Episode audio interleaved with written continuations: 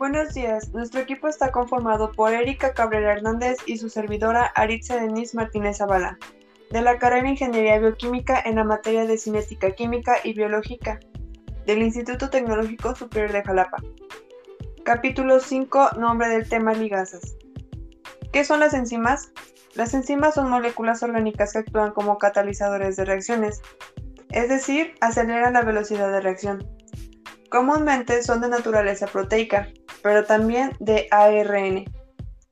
Las enzimas modifican la velocidad de reacción sin afectar el equilibrio de la misma, ya que una enzima hace que una reacción química transcurra a mayor velocidad siempre y cuando sea energéticamente posible. En estas reacciones, las enzimas actúan sobre una molécula denominada sustratos, las cuales se convierten en moléculas diferentes llamadas productos. Algunas aplicaciones. Muchas enzimas son usadas comercialmente, por ejemplo en la síntesis de antibióticos o de productos domésticos de limpieza. Además, son ampliamente utilizadas en diversos procesos industriales, como son la fabricación de alimentos, de extinción de vaqueros o producción de biocombustibles. Algunas de las historias más relevantes de la enzima es en el siglo XIX, cuando se estaba estudiando la fermentación del azúcar en el alcohol de levadura. Luis Pasteur llegó a la conclusión que esta fermentación era catalizada por una fuerza vital, contenida en las células, llamadas fermentos. Se pensó que solo funcionaba con organismos vivos. Escribió que la fermentación del alcohol es un acto relacionado con la vida y la organización de las células en la levadura, y no con la muerte y la putrefacción de ellas. En 1878, el fisiólogo Wilhelm acuñó el término enzima, para describir este proceso. La palabra enzima fue usada después para referirse a sustancias inertes como la pepsina. Por otro lado, fermento solía referirse a la actividad química producida por organismos vivientes. En 1897, Edward Buchner comenzó a estudiar la capacidad de los extractos de levadura para fermentar azúcar, a pesar de la ausencia de células vivientes. En una serie de experimentos en la Universidad de Berlín encontró que el azúcar era fermentado inclusive cuando no había elementos vivos en los cultivos de células. Llamó a la enzima que causa la fermentación de la sacarosa simasa. En 1907 recibió el Premio Nobel de Química por sus investigaciones bioquímicas y el haber descubierto la fermentación de libre de células. Siguiendo el ejemplo de Buchner, las enzimas son usualmente nombradas de acuerdo a la reacción que producen. Normalmente el sufijo asa es agregado al nombre del sustrato o al tipo de reacción. En 1926, James Sumer demostró que la enzima ureasa es una proteína pura y la cristalizó. Sumer hizo lo mismo con la enzima catalasa en 1937. La conclusión de que las proteínas puras podían ser enzimas fue definitivamente probada por John Howard y Wendell Stanley, quienes trabajaron con diversas enzimas digestivas, como la pepsina, la tripsina y la quimotripsina. Estos tres científicos recibirán el Premio Nobel de Química en 1946.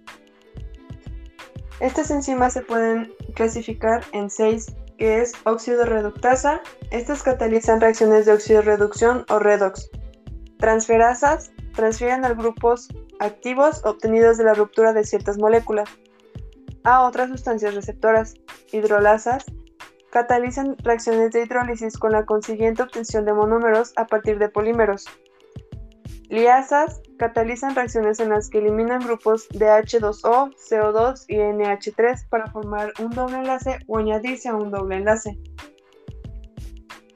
Isomerasas actúan sobre determinadas moléculas obteniendo o cambiando de ellas su isómero funcional o de posición, es decir, que catalizan la y cambios de posición de un grupo en determinada molécula obteniendo formas isoméricas.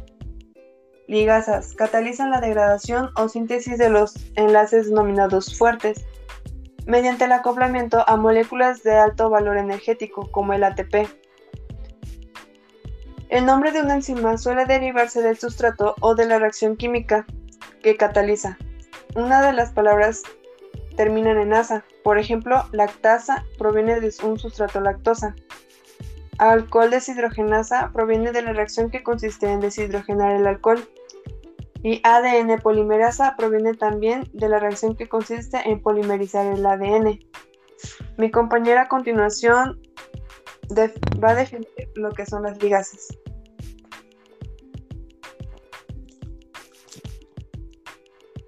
Bueno, las ligasas son aquellas enzimas que catalizan la unión de dos moléculas a partir de la formación de enlaces covalentes acompañado por la hidrólisis del ATP. El nombre común de las enzimas ligasas también incluye la ligasa de ADN, una enzima usada comúnmente en laboratorios de biología molecular para unir fragmentos de ADN. Otros nombres comunes para llamar a las ligasas son sintetasa, porque es, es usada para sintetizar nuevas moléculas, o carboxilasa, cuando son usadas para añadir dióxido de carbono o a una molécula. Las ligasas son clasificadas en seis subclases. La subclase 1 incluye ligasas usadas para formar uniones oxígeno-carbono. La segunda subclase son ligasas usadas para formar uniones carbono-azufre. La tercera subclase incluye ligasas usadas para crear uniones carbono-nitrógeno. La cuarta abarca ligasas que forman uniones carbono-carbono. La quinta incluye ligasas que forman ésteres fosfóricos. La sexta son ligasas usadas como unión nitrógeno-metal. Uno de los grupos más importantes dentro de la clasificación de las ligasas son la ADN ligasa. La unión de las ADN ligasas está formada por dos cadenas de ADN que se forman usando un diéster fosfórico. Las ADN ligasas fueron descubiertas en 1967 por los laboratorios de, de Heyer, Lyman, Richardson y Wirth. Esto presentó un evento importante en la biología molecular. Estas son importantes para la replicación y reparación del ADN en todo el organismo. Las ligasas fueron esenciales para el desarrollo de la clonación molecular y en varias ramificaciones posteriores de la biotecnología del ADN. Existen las ARN ligasas y las ADN ligasas. Las ADN ligasas catalizan la formación de un fosfodiéster en el lugar de un, de un rompimiento de un ADN monocatenario duplex. Y el ARN ligasa convierte el ARN lineal a una forma circular por transferencia. Algunas de las aplicaciones de las ligasas es en la biología molecular. Actualmente las ligasas ADN son una herramienta indispensable en la investigación en el sector de la biología molecular que se usa para generar secuencias de ADN recombinante. Principalmente son usados como enzimas de restricción para insertar fragmentos de ADN, casi siempre en genes de moléculas de ADN plasmídico aunque también se puede insertar en otros. Para realizar este tipo de experimentos se debe controlar sobre todo la temperatura. Como la mayoría de experimentos usan las ADN ligasa de T4, se realizan a una temperatura de 24 grados Celsius, debido a que es la temperatura en la que la actividad enzimática de estas proteínas es mayor. Esta temperatura debe equilibrarse con la temperatura óptima de fusión para que ambas cadenas se unan. La temperatura de ligadura más eficaz para los extremos es de 14 a 20 grados Celsius.